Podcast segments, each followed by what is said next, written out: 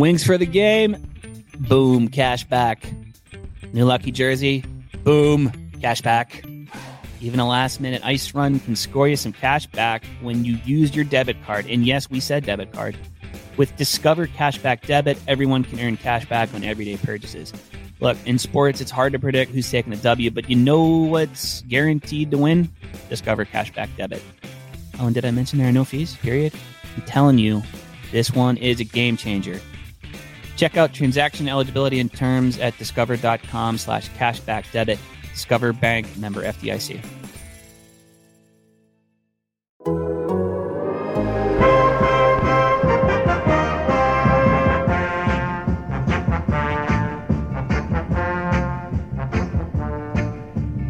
Hey everybody, Scott Burnside back for another edition of Two Man Advantage, the podcast, the final one before the holiday break at the end of 2020. And as always, my good pal Pierre Lebrun. All right, Pierre, I know you you've got kids. You you know, are you? What's the frantic level in the Lebrun household as we approach a week out from Christmas? I'm way better organized than normal. I mean, usually my standard is to go out on December 24th and hit the stores. Uh, Pierre, come on. So, Such a cliche. So, well, I mean, what can I say? I'm that guy. But this year, everything has been purchased ahead of time because I was worried about delivery and online shopping, and I got it all done. So I'm a happy man. well, I'll tell you, I feel like we've got an early holiday gift today on Two Man Advantage because we are joined by one of the top agents, not just in the hockey world, one of the top agents in all of professional sport, Pat Brisson. Uh, let's, Pat, you're in the West Coast. How is the, you know, I mean, things are different in California. How has the shopping been, your preparation for the holidays? Are you feeling zen like Pierre, or how are you feeling? I'm, uh, well, first of all, thank you for the nice intro, uh, Scott. Appreciate it. Um, I'm feeling like just like Pierre. I mean, I'm the December 24th type of guy going and running, you know, till uh, till the shops close, and I'm coming home with all the, the presents last minute. But this this year, I had more time for some reason, and and I've been uh, shopping online more than ever. In fact, I like to go to my door every day and see what I got from Amazon that I've ordered. yeah, it's amazing. Um, so I've, I've helped. Uh, Jeff Bezos, uh, like all of us, uh, becoming a, close to a trillionaire during this pandemic. So uh, that's good. So Pat, so just I want you to. Uh, I, I am so glad we're going to talk about NHL and return to play and stuff. But I, I'm so I'm excited on your behalf because you got a pretty special moment coming up. Uh, you've had a few special moments in the last uh, two or three months. Uh, I'm just wonder if you can give us a little scouting report on Team USA for the World Juniors. They've got a kid up front, shoots left. Um, born in Manhattan Beach, California. How weird is that? A first round pick, number 29th overall, Vegas Golden Knights, Brendan Brisson. What what's what's the whole process been like for you to go through this with your son and and and, to see him on the verge of becoming an NHL player and heading off to the World Juniors in Edmonton. What's what's the process been like for you? It's been, been very interesting, actually. Uh, it was a great moment last week when we found out he made the team, uh, going to Edmonton there. And uh, like you said, also a month, a month and a half or two uh, when the draft uh, occurred and all that. So it's been uh, Brendan's always been a pretty pretty good player. He was just uh, he was a good playmaker and um, and uh, had good hockey sense, but he was a little bit on the smaller side. Uh, he's being a late birthday as well, so he kind of developed late. Uh, he um, like he went to Shattuck St. Mary's when he was 15, and he played on the 16 team, but he didn't play much at that time. And then at 16, that's when he he kind of started uh, taking over. Uh, you know, like uh, he, he, he, grew at that point. He grew a couple of three inches. He went from five seven to five ten, and gained about fifteen pounds. And confidence came with it. He started making more plays. And then at that point, uh, he kept progressing and worked hard on his game during the off season and all that. But confidence came and became a big factor for him. And then he went from there to. Um, uh, he played the U18 at Shattuck on the prep team, and he had a really good year there. uh, Jackson Lacombe was playing on his team, and the, both of them together. Jackson was drafted that year, uh, early second round by Anaheim, and then uh, and then he went on to play USHL. Had a really good year last year, so he kept progressing. It's all about progression, and but we're very uh, very pleased uh, with his um, you know his uh, progression, and it was a sure a great great news last week when he made the Team USA for sure. I, I go back to that night of the draft, uh, Pat, and uh, I was, you know, thinking of you that night because the draft every year for you is is crazy. I mean, you have clients who are getting drafted, and, and you don't know exactly how it's going to play out. And and I should point out, CAA's had a couple of big years, right, in the the last mm-hmm. two years in the draft. So you're usually pretty busy with that, and that and that's got you on edge. But here you are waiting for your son's name to be called. And, and if memory serves right, that you know I'm not a draft guru like uh, Bob McKenzie, but certainly Brendan was uh, picked anywhere to go from the bottom third of the first round to the top third of the second round, right, somewhere in that range. And and he does mm-hmm. go late first round. What I mean in that moment, because you have to, you're not an agent right now. You're a father, right? I mean, what's that yeah. like in, in terms of having it happen? Well, it's interesting, Pierre, because uh, usually you're right. You go to the draft. The draft is such an important uh, moment, and um, we usually uh, that whole weekend you're busy. You're doing deals, extension, contract extensions, or negotiations of contracts. You're meeting with GMs. You're meeting with parents. You're meeting with the entire hockey world is there. There's so many distractions. You go to a hotel. You try to come in the hotel. Sometimes the back door to go right to your room, just to real quick to because you have no time to talk to everyone, and there's so much going on, and you can't even focus a lot of times. And so uh, I was thinking about it when I was sitting there because we went to Michigan uh, the, that weekend to be with him, and at first we were going to do it in the in a, in a room or in a hotel room, but the University of Michigan offered us a room. The alumni room was really nice. His teammates came there, but I was sitting there and I was thinking, geez, if it was a normal year, especially Montreal this year, right? sitting, I, I don't know if I'd have been able to make it, honestly, to to uh, to the draft because I would have been, you know, drained emotionally with the families and, and everyone. So mm-hmm. it almost worked out perfectly in the sense. Sure, I would have loved to have it in Montreal, but I was sitting there such much calmer, way calmer than, than I'm usually am. And ironically, my son's in the draft, and I much I was much calmer for some reason. And you're right. I, I thought I said, you know, I think he'll go anywhere between 20 to to 40. So when we came uh, towards the end of the first round, I said, well, if it's, I kind of learned my lessons in the past because I've seen so many kids, so many parents, so many players that mm-hmm. ranked in the first round and they don't go the first day, and it's it's it's the end of the world that night. It's it's the end of the world for them. Like uh, right. Uh, from from first to second round because the second round starts the next starts the next day.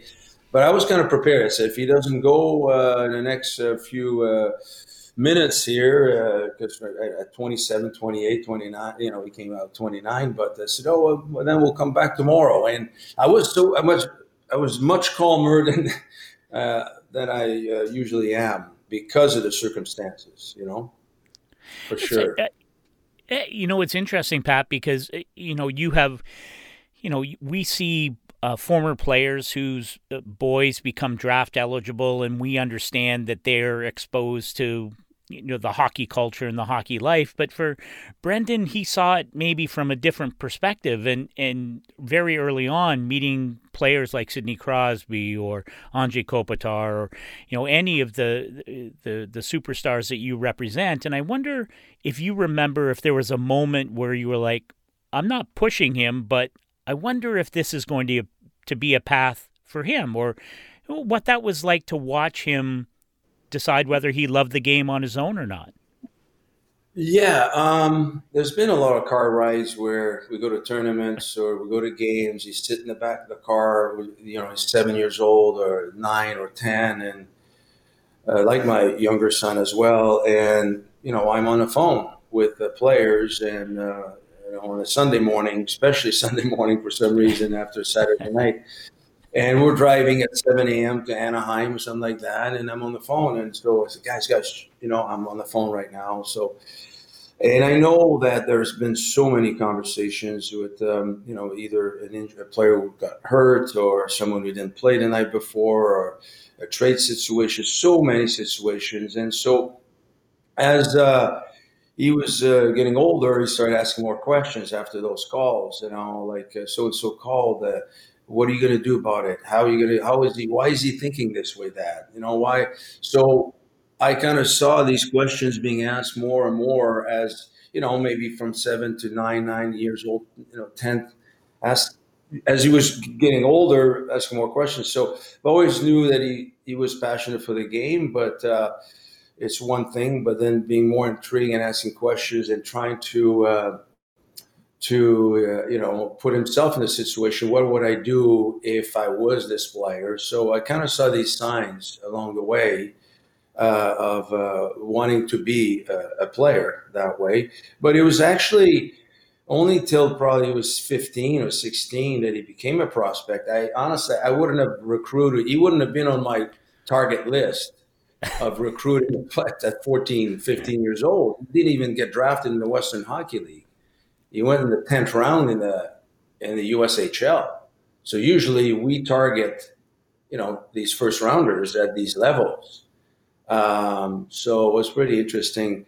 But um, yeah, those were moments I think, uh, or you know, when we visit a player. Uh, uh, you know, we go to a tournament, let's say in Chicago, and after the game, uh, we go and we see, you know, either Patrick Kane, Jonathan Toews, or Andrew Shaw, whatever. So and uh, being there in the moment, I think, was good for for him and for my younger son too, observing and how we interact and how these players interact. And they're human like everybody else, and especially when we speak to them, I mean, they're we have uh, this line of communication where it's really there's no there's no barriers. You know, they they're telling me exactly how they feel, and so so my sons were able to get it firsthand in a sense of how it is in, in reality in, a certain way, you know? And and I think you're Pat. You're not, and you're not actually his agent, right? A JP Barry, your longtime associate at CAA, is is the lead guy on that file, right? uh, JP will have the voice. I think JP will have the, the voice on, on Brendan. Let's let's let's get him to the entry level contract first. Uh, one, one year. yeah. His mom's gonna be his agent. They'll listen to her more than me. I was gonna say I, would love I'd love to be a fly in the wall if you call JP to complain about his job and contract negotiations on Brendan, but um, but and for our younger listeners who are listening, I mean they they they know you Pat as you know Sidney Crosby's agent, Jonathan Toews, Claude Giroux, all these stars. That's that's the vision of Pat Brisson that I think a lot of hockey fans have. But for the younger listeners, they may not know. Um, that uh, you were uh, a junior hockey star yourself on the Hull Olympics, of course. Played with Luc Robitaille, uh, played for the late Pat Burns on that 85 86 team, right? If memory serves correct, or 84 85. 85 86. Yeah. 85 86, yeah. Um, and, and, so, you know, maybe talk about that part of it, you know, that, that you know, before you became this mega agent, you had your own dreams, uh, NHL wise. Well, that was a great turning point in my my, my life, uh, my career, because uh, I played two years. Uh, uh, played one year in Verdun. Pat Lafontaine was a teammate. Gerard Gallant was a teammate. Uh, we went to the Memorial Cup uh, that year. Then I got traded that summer to Drummondville, and um, went. I played in Drummondville a couple of years with Steve Duchesne. That's where I met Steve and many really good players who played there. And um, as an overage, I was going to go to school at Ottawa University, and so I had enrolled to go there. I had a tryout with Montreal, but went to the minors a little bit before um, before going to Ottawa University. So I started to enroll there, and uh, I was going to play for the GGs and. Uh, and uh, Pat Burns was the coach and Hall Gretzky owned the team. There was so much going on uh, in Hull that uh, we were practicing there with the Hull Olympics were practicing, and they were uh, short of a 20 year old player, an overage player. And so I ran into Pat Burns after my practice. I said, if you guys need another, uh, you know, overage player, I said, I'd love to play for you. I'd, I'd leave. Uh, well, and it took three weeks actually. Pat tried to trade for my rights to, to Drummondville finally got it was my first encounter, my first actually experience as a as an Asian, so to speak. I represented myself. I was traded, and I, I and uh, Charlie Henry uh, also was involved. It was interesting, and right. Two to three weeks, to almost a month uh, for, for my rights to be traded, and then finally got traded to to, to Hull, and then uh, played for Pat, and uh, um, and then Luc Robitaille obviously uh, was on the team, and uh, you know, Stéphane Matteau, uh, Ben Brunet, I mean, Stéphane Richer. It was a, a, really good team, a great team. And, and um, that's when Luc and I became pretty tight and became uh, line mates. And we had an amazing year and the playoffs. I mean, Guy Rouleau, the late Guy Rouleau. Guy Rouleau, yes. Yeah. Guy Rouleau was outstanding, outstanding. He's arguably, probably, in my opinion, the best uh, along the the best junior player I played with and against, other than Mario Lemieux and Pat LaFontaine. I mean, Guido was he had 92 goals in 57 games or something like that. So we had a great line, and um, but at that point, uh, Luc and I became very, very close. Um, you know, best friends, and then uh, Pat uh, Byrne, Pat Burns uh, became a, a, really good friend after that as well, and then he became an NHL coach, and uh, he and I, uh, you know, had a great, great relationship, and you know, we we spoke on a regular basis and all that. So that's how it started. That's how, because I do remember actually when uh, after that season, I went to play in Europe for a year, and I came back, and and Burns was the coach in uh, Sherbrooke, and uh, I went to the Habs training camp, and then I went to the minors, and where Pat was the coach, and that's when I decided in 1987, actually, uh, October 15th or something like that, 80, 87. I went to Pat's office and um, I was about to sign a 25 game tryout to, to play Sherbrooke. And I said, you know, Pat, I'm, I'm, I'm not going to be signing a contract. I'm actually moving to California. He says, what are you going to do there? I says, I'm going to move in with Luc. Uh, Luc and I have been talking and um, don't know what I'm going to do. I'm going to probably work in hockey somehow. I'm going to teach. Uh, there's a UCLA's got a little club team, and Luc tells me I can do practices there and teach hockey, and just I, will figure it out. But I I'm leaving. Pat. He says, "Are you sure of your decision?" I remember sitting at his desk and. You know him looking at my, you know, with his eyes, and uh, you know, I was always intimidated by Pat Burns. Everyone was, and uh, you know, I'm not going to say exactly how he said it, but uh, you're making sure you're making that, you know, decision, blah, blah, blah. And, and uh, in a way, like a few, a few, um, a few uh, words. Uh, anyway, so, so, but, uh, you know, I almost didn't, didn't make the decision to, to come, uh, to, to come to California that day. But I, uh, anyway, packed my bags and he, he wished me good luck and all that. And that's when I came to LA and um, yeah, October 15th, 87, and I never went back. Pat, uh, and it's so interesting that you, you know, the story of you going to California is is one that I, I never get tired of hearing, and I don't think people, lots of people may may not know that. You know, you mentioned there were some hockey schools. You were involved, I think, with Luc, but certainly in the development early on of some of the, the newer ice rinks. There weren't many when you got there, but you were involved in the development of uh, of uh, ice rinks that uh, youth hockey players could, you know, eventually play at. And and I wonder if you see, you know, whether it's like a full circle, but you know, uh, Brendan played for the Junior Kings before going to Shattuck, and you've seen the whole hockey market in in, in all of California really grow up over your time there. And I wonder if you think about those days when you first got there and really how little there was and, and maybe where it is now and how important hockey is in that sort of youth sport um, community in California. Oh, absolutely. I see. When I close my eyes, I can see the, the, the entire um, journey uh, from 87 on because that point, there's no rinks in California. I was playing in adult league when I came here just for fun, and I started teaching. Uh, I was doing a few clinics a week with this guy Jack White. He was a cartoonist at Hanna Barbera, and he was in, from Canada, and I think he was from Toronto. And Jack was doing a lot of clinics, and he's charging like ten bucks a head. He had a bunch of kids coming in, and I was uh, pushing pucks for him and doing some demonstrations and all that. Uh, and um, from and then when um, then there's only a couple of rinks, uh, the old rinks, terrible rinks. And so when Gretzky got traded in '88 in August, that's when hockey really, really uh, uh, started booming in California. At that point, you got start seeing the the Michael um, J. Fox, the uh, Mike Myers, the Kiefer Sutherlands of the world. Everyone kept, you know, uh, coming to uh, start coming to the, the forum, watching the Kings and being part of the Kings' lives, and and then we started expanding our clinics. I had these guys. I was uh, these guys on the ice.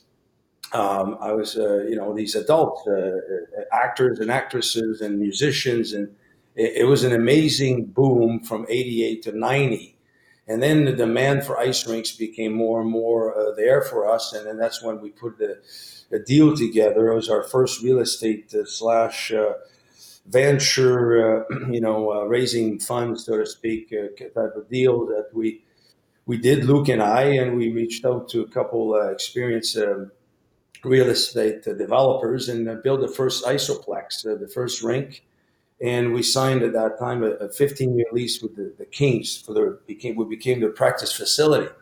But then when Bruce McNall went to to jail in uh, 93 or 94, then the, the, the, team went into bankruptcy. So the lease got broken up. And, uh, but the rink was uh, sustainable. It was a great rink. Uh, and that's when the West Valley Wolves were intru- introduced. And then we put a second sheet of ice, and then we expanded these Iceoplex to uh, up north. We went to, remember, we went to, to uh, uh Fremont, uh, where the Sharks were, uh, you know, starting also their, their, their ventures, and then down south in Escondido in, in, San Diego, and we went to Dallas. We had, in even Pittsburgh, we had five and six Iceoplexes uh, just in the early 90s were involved with that. So I, I got to understand a lot about the ice rink business. And I'll, that's actually when I first started to sell dasher boards and sell the advertising on Zambonis and all that too. So uh, we can talk about it for, for a long time too. But, but hockey really, really took off in California when Gretzky came in and then roller hockey. And it became the thing. So I became so busy teaching hockey uh, on, on the ice uh, roller. I even produced a little video. Uh, was called Ice and Asphalt, and I had many, many NHL players who came to, you know, we were teaching ice and asphalt, what is hockey on the ice, and roller, because roller hockey was a really um, really big uh, sport in, in the 90s actually on the beach in california like we used to play in the parking lot so all these little pieces uh, know, if you look back, and that's why I mean, there's, I think you know, there's, there's four or five kids on the World Junior team, uh, you know, uh, come, you know, who grew up in California. You know, you have York, you have Dustin Wolf. Uh, that's amazing. Ryan Johnson, uh, you know, Brendan, and actually Chris. Uh, Lacombe and Helleson came to play in LA also for two years while they were playing. Um, we went to the Pee Wee tournament of Quebec. These kids all played in California. Mm-hmm. So and I know like the, the Sharks and the Kings have done a ton over the years for for hockey development. But I, I tell you, the Anaheim Ducks to me, when I when I research this kind of stuff, Pat, the Ducks with the high school hockey league and all that, the Ducks have done a ton over the years as well, and it's really had an impact, I think, on what we're seeing today.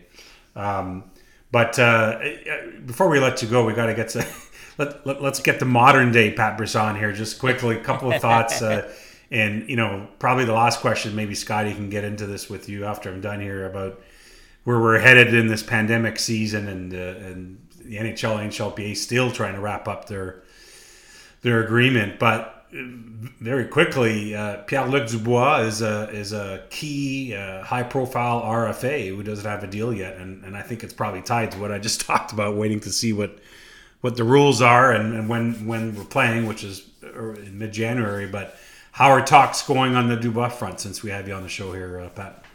Yeah, we've had more talks uh, talks recently. I mean, um, I would say probably there were there were time maybe a month or so where we didn't really have too too much to say because you know when you negotiate these contracts, that's why you saw last year the RFAs like the the Marners, the Tkachuks, and a lot of these guys. I mean, some of these deals got done during camp or right before camp, or mm-hmm. I, you know, I, call it pressure points. You know, I mean, whether it's pressure points or, you know, when you have dates, critical dates, uh, then that's when there's goals. That's why arbitration sometimes is a good thing because you know that these deals would be done during that window, and and so it, it's the same thing when when especially this year when we don't know exactly. It seems like camps will start on January third now. Who knows uh, the way things are going?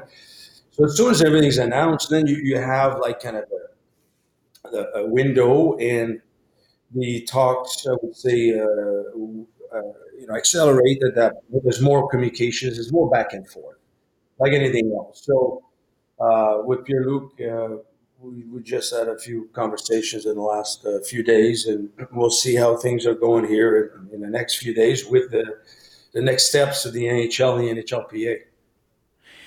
Well, it's a great way to follow that up, uh, Pat. Then, what do you think the what do you think it'll be like then? It, it, assuming we get a board board of governors vote and the NHLPA agrees to whatever the framework's going to be and looks still like it uh, targeting a January 13th uh, start, do you think we will see a rush of uh, deals that are made or teams having to move players because of salary cap issues? We know that Tampa and a number of other teams are either over the cap or, or right at it.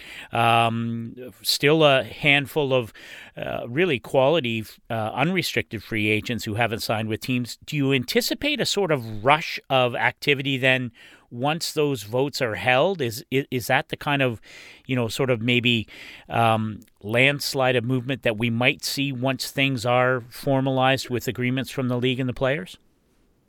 Yeah, I really do because there's you know certain teams have to be in compliance by opening night, so there's going to be a lot of movement that way, uh, a lot of excitement as well, and like I said, because it become you know, another pressure points. We have dates in place, and we have uh, you know people back in offices and all that.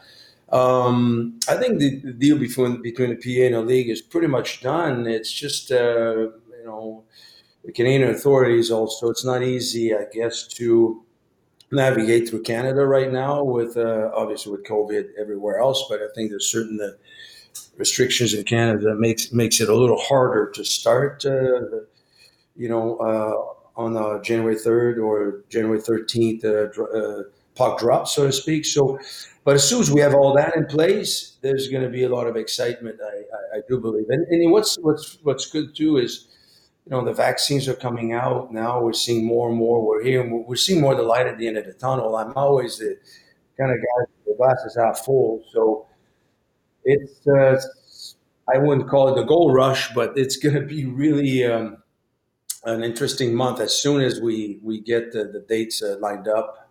Uh, it's something that we can't we can't wait. I mean, all of us uh, uh in in hockey and in sports in general. When you have you know uh, news of uh, league starting and, and, dates in place, I mean, it's we, you know we can't wait to the the world to be back to normal. That's for sure.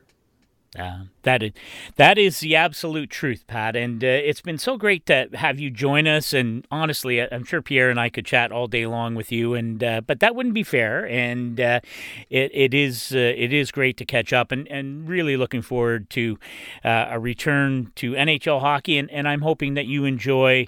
Um, watching uh, your son and Team USA at the World Juniors, and uh, it's going to be an exciting time. But thank you so much for for hanging out with us uh, today. It's always a pleasure to catch up. Well, same same here, guys. I appreciate your time uh, anytime, and uh, happy holidays, Merry Christmas, and uh, enjoy the holidays with your families. Merci, Pat. Joyeux Noël. plaisir. Merci beaucoup. Looking for the best place to buy tickets for any of your favorite teams or sporting events? We've got the spot. Our partner, StubHub, has been the leading ticket marketplace in the world for over 20 years, providing a 100% guarantee with every order. From a worldwide selection of live events, the widest choice of tickets, and industry leading partnerships, StubHub has what you need to purchase with confidence. StubHub, an official partner of The Athletic.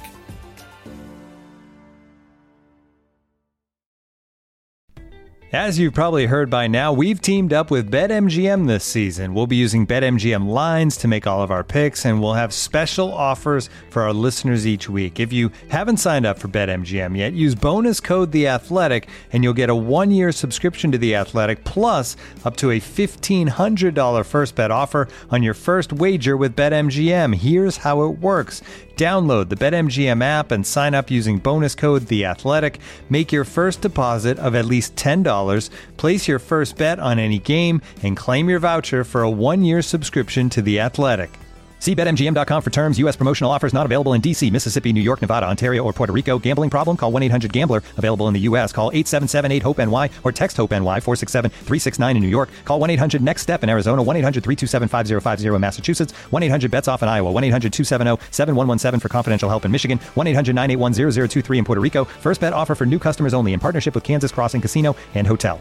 Don't forget, if you haven't signed up for BetMGM yet, use bonus code The Athletic, and you'll get a one-year subscription to The Athletic, plus up to a fifteen hundred dollar first bet offer on your first wager.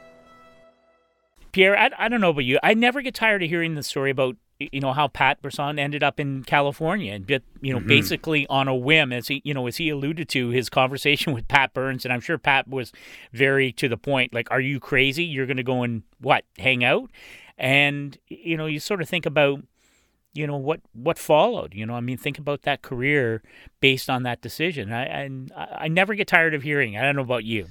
And, and, i must tell you there was a nugget there that i had never heard before. Maybe you knew it but i didn't realize pat burns had tried to sign him uh, to sherbrooke which at the time of course sherbrooke was uh, montreal canadiens ahl farm team. Um, you know who knows where that would have led. I guess pat was being honest with himself at the time and didn't think it would lead anywhere. But but that's fascinating because I had just assumed it pretty much ended after his overage year uh, with the Hull Olympics. To, um, but yeah, that's uh, and, and, it's funny. You noticed he talked about the late Guy Rouleau. I, I don't know yes. if you remember, Scott Guy Rouleau was a junior machine, and in fact, the Montreal Canadiens drafted him. And yeah. um, of course, it's Luc Robitaille who ends up having the incredible career. Not that people didn't think he would have. He was also uh, drafted by the LA Kings. But Guy Rouleau was, uh, I mean, everyone was talking about him, and of course Pat Brisson was the other winger on that line. Kind of neat.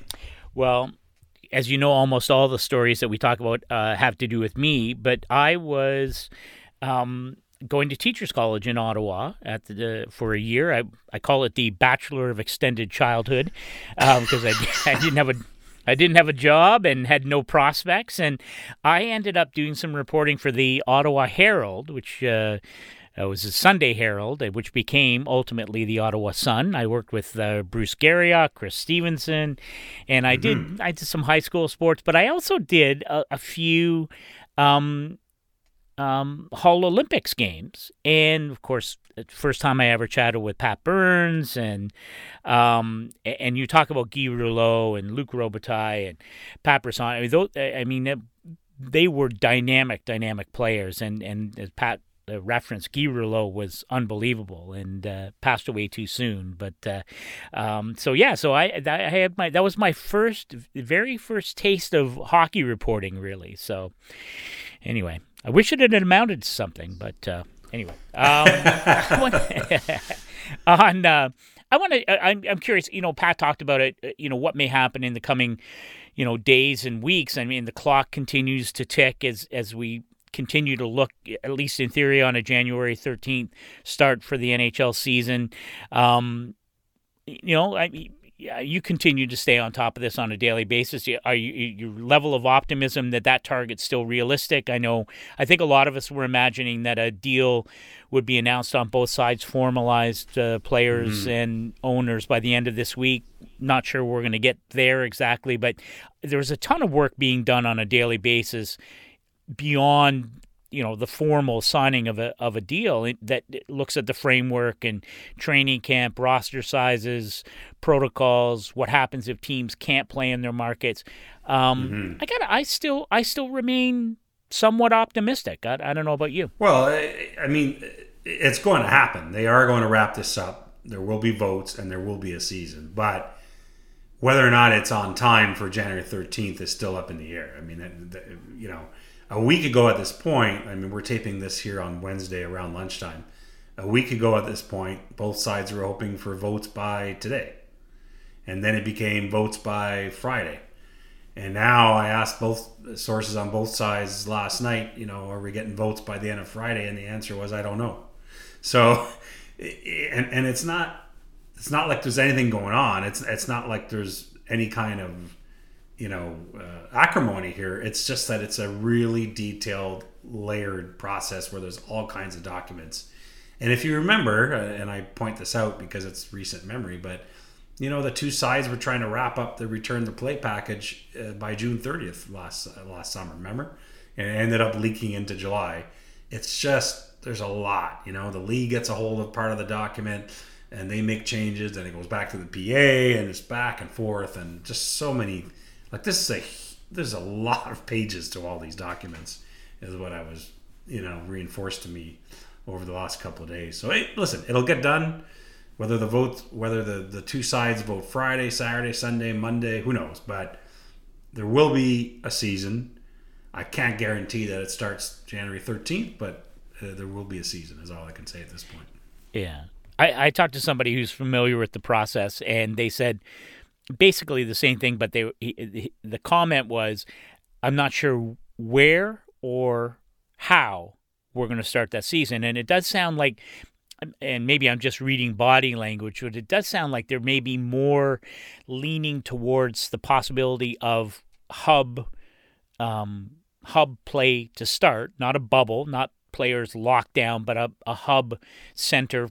Uh, I assume for each of the American divisions, uh, if not the same in the Canadian division, where players and teams come in, play, go back to their home cities, uh, following strict protocols that because of the uh, wild variation in the COVID 19 spikes and the various, um, you know, we've seen a lot of shifting in American um, different marketplaces, different areas, uh, shifting in in you know more and tighter restrictions on what people can do and gatherings, all those kinds of things. We you know we always use San Jose, um, you know, as an example of a team that might have to start in Arizona, for instance. But I think there are right. a lot of teams we just don't know just yet. And I, my well, sense is, uh, but but but, but but they're great examples, Scotty. Sorry to interrupt. Like like what if San Jose yeah, no, is the only? Like what if we get to mid to late January and it turns out San Jose is the only team who can't open at home? Right. Then you don't yeah. do a hub. You just you just have exactly. them play out of like the 49ers are right now. They're football right. cousins, right? So it really depends how many teams have to be like if you can get 30 out of 31 teams being able to open at home with no fans, then you're doing that over hubs. But you're right; they are. You know, I have the same understanding as you that they are certainly examining the hub possibility. Where I disagree with you, I don't know if they're really leaning towards it yet. I think they're just making sure they're up on it. You know what I mean? Right. Because I think Commissioner yeah. Bettman really, really, really wants to start in in everyone's market if he has any way he can do it. Yeah, but, no, and I don't disagree with that. Well, and I guess that's it. You know, if, if you're if it's one team, you're absolutely right. You just move forward. They double up in Arizona. I think you can do that with a small number of teams.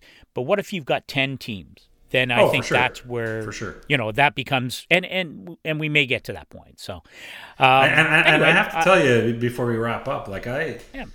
I'm looking forward to one specific aspect of this, you know, uh, bastardized season, um, and that's yes. uh, and that's the baseball type scheduling. I, I, I was talking yeah, to someone on, from a team recently, and we talked about you know sometimes when you do these things, something something can actually stick and actually stay with when we come back for a, nor- a normal season. And I wonder if fans will dig the baseball type scheduling, where what's going to happen this year is teams are going to go play two or three games uh, in, in a city instead of just one game, just like in baseball. And you know, it's expensive. Like I, I, was talking to someone from a team who said, you know, their team charter flight is anywhere from twenty five to thirty thousand dollars an hour to operate.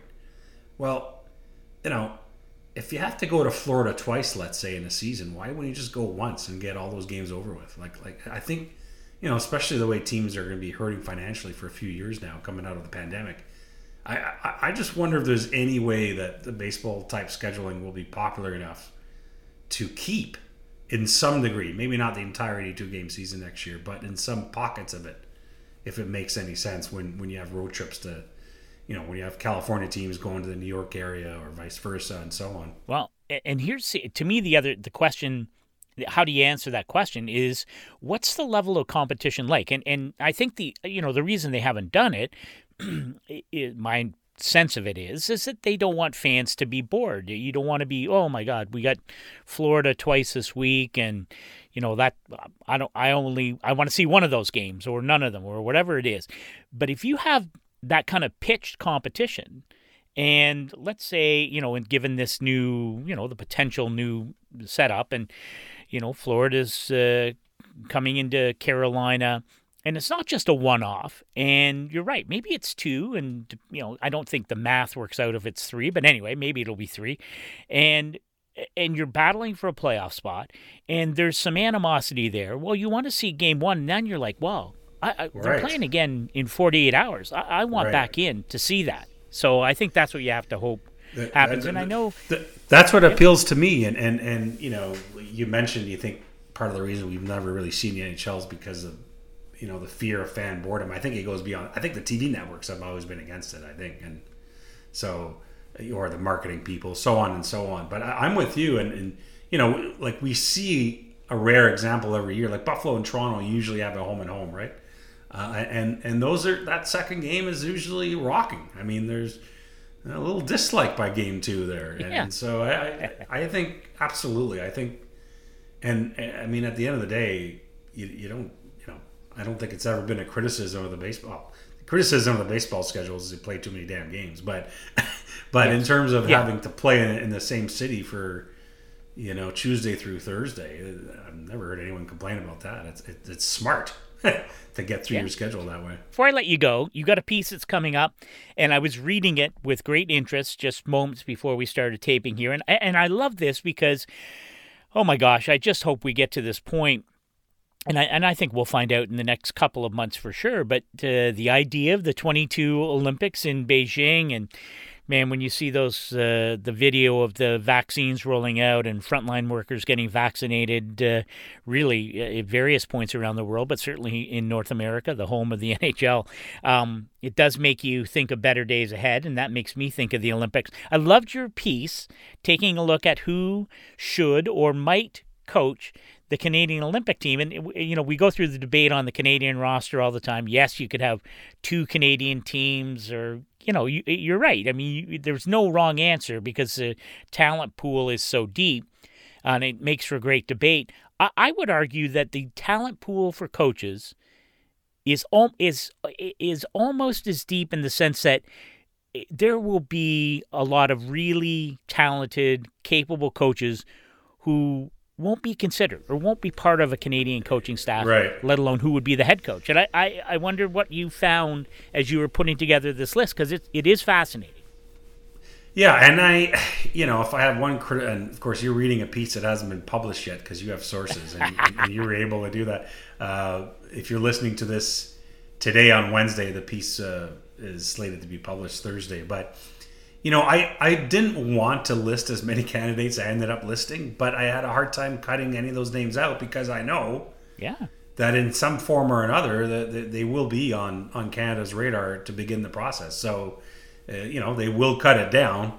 And, and you know, as we reported last week on Insider Trading, um, Doug Armstrong is expected, by the way, to be the uh, the GM for Team Canada. He was GM, of course, when when we last had Best on Best Hockey, Scotty uh, Canada winning the World Cup in Toronto. That seems like eons ago, but that's the last time we had best on best, and and he is slated to return uh, if NHL players do indeed go to Beijing. Uh, yes, the NHL has agreed to go back with the NHLPA, but they've not yet uh, sat down to hammer out uh, an agreement with the IOC and the IIHF, which is no small matter, by the way. But hopefully they can get that done and. Um, yeah, I, I don't want to take away too much from the piece, but the, the, the obvious candidates are there. Uh, and I, I, think it's a very difficult decision. But I do think what happens this year, for example, again in this shortened season, will have a bearing.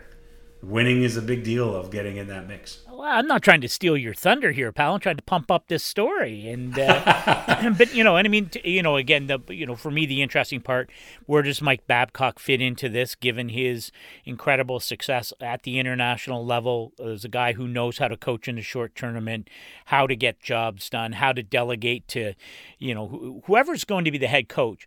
Um, I think this is always the interesting dynamic, and you go back to, you know, Ken Hitchcock and Lindy Ruff and you know Jacques Lemaire and Claude Julien, who played, you know, at, you know at various points on international teams for Team Canada, uh, sort of lesser. I don't want to say lesser, but uh, you know, assistant or associate roles. Um, th- there are going to be a lot of incredible coaching minds that can come to the table, but you got to get the right mix and you got to mm-hmm. work together, right? Like I think that's one of the you know that's that's part of the interesting dynamic, is it not? Well, well, look at their. I mean, look at Canada's staff at the World Cup in 2016. Babcock returning again, so he completed his hat trick, double Olympic gold, and then World Cup uh, championship. But his assistants were Joel Quenneville, uh, Claude Julien, uh, and Barry Trotz. Uh, like, so, I mean. any of those guys could have been a head coach. And it's interesting because obviously Joel Quenneville is on my list of candidates in the piece because he somehow has been he's missed that wave of, in terms of the best on best of not parlaying three Stanley Cups in Chicago into a shot. Now there haven't been that many best on best events. In fact, there have been only six, uh, starting with Salt Lake in 02, right? There have been four Olympic uh, games. No, 98. 98. Well, I, well, I'm, I'm saying uh, starting in 02. Yeah, if you go back to 98, there have been seven since 98. Yes, four, uh, five Olympics with NHL players, and two World Cup of hockeys. So, so, and and in that span, if you go to back to Salt Lake, there's only been two Canadian coaches.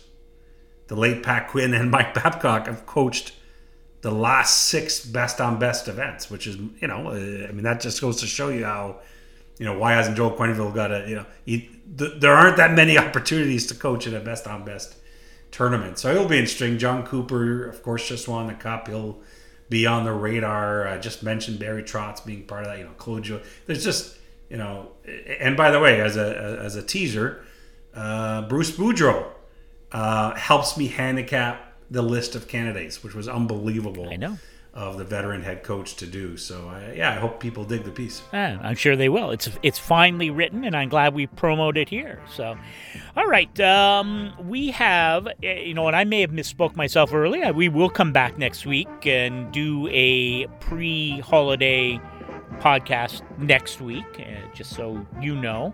Um, in between, and, and by then, and by then, and by then, we might have might have NHL, a deal. An NHL season to announce, yeah.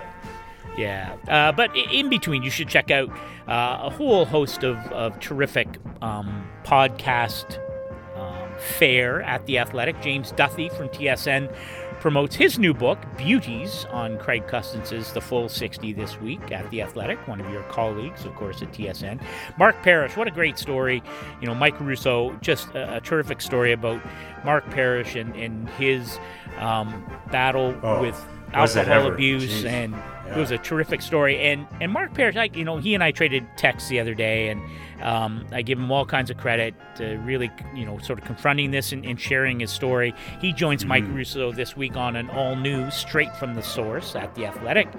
Uh, what else we got here? Nick Foligno and his wife Janelle join Aaron Portzline and Alison Lukan this weekend. Uh, this week on Front and Nationwide at the Athletic. If you remember, we had Nick Foligno on before yeah. uh, the return to play. Yeah, the, the Columbus coming into a play-in round against the Leafs. That was a ton of fun.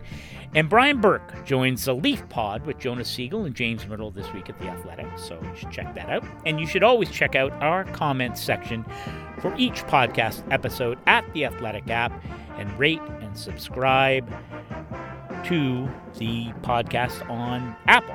And don't forget, if you aren't already a subscriber, go to theathletic.com slash two-man advantage and receive two not just one, but two all access subscriptions for just the price of one.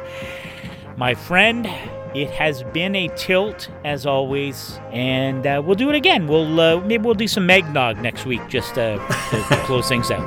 Ooh, that'll that'll spice it up. Right on, right on.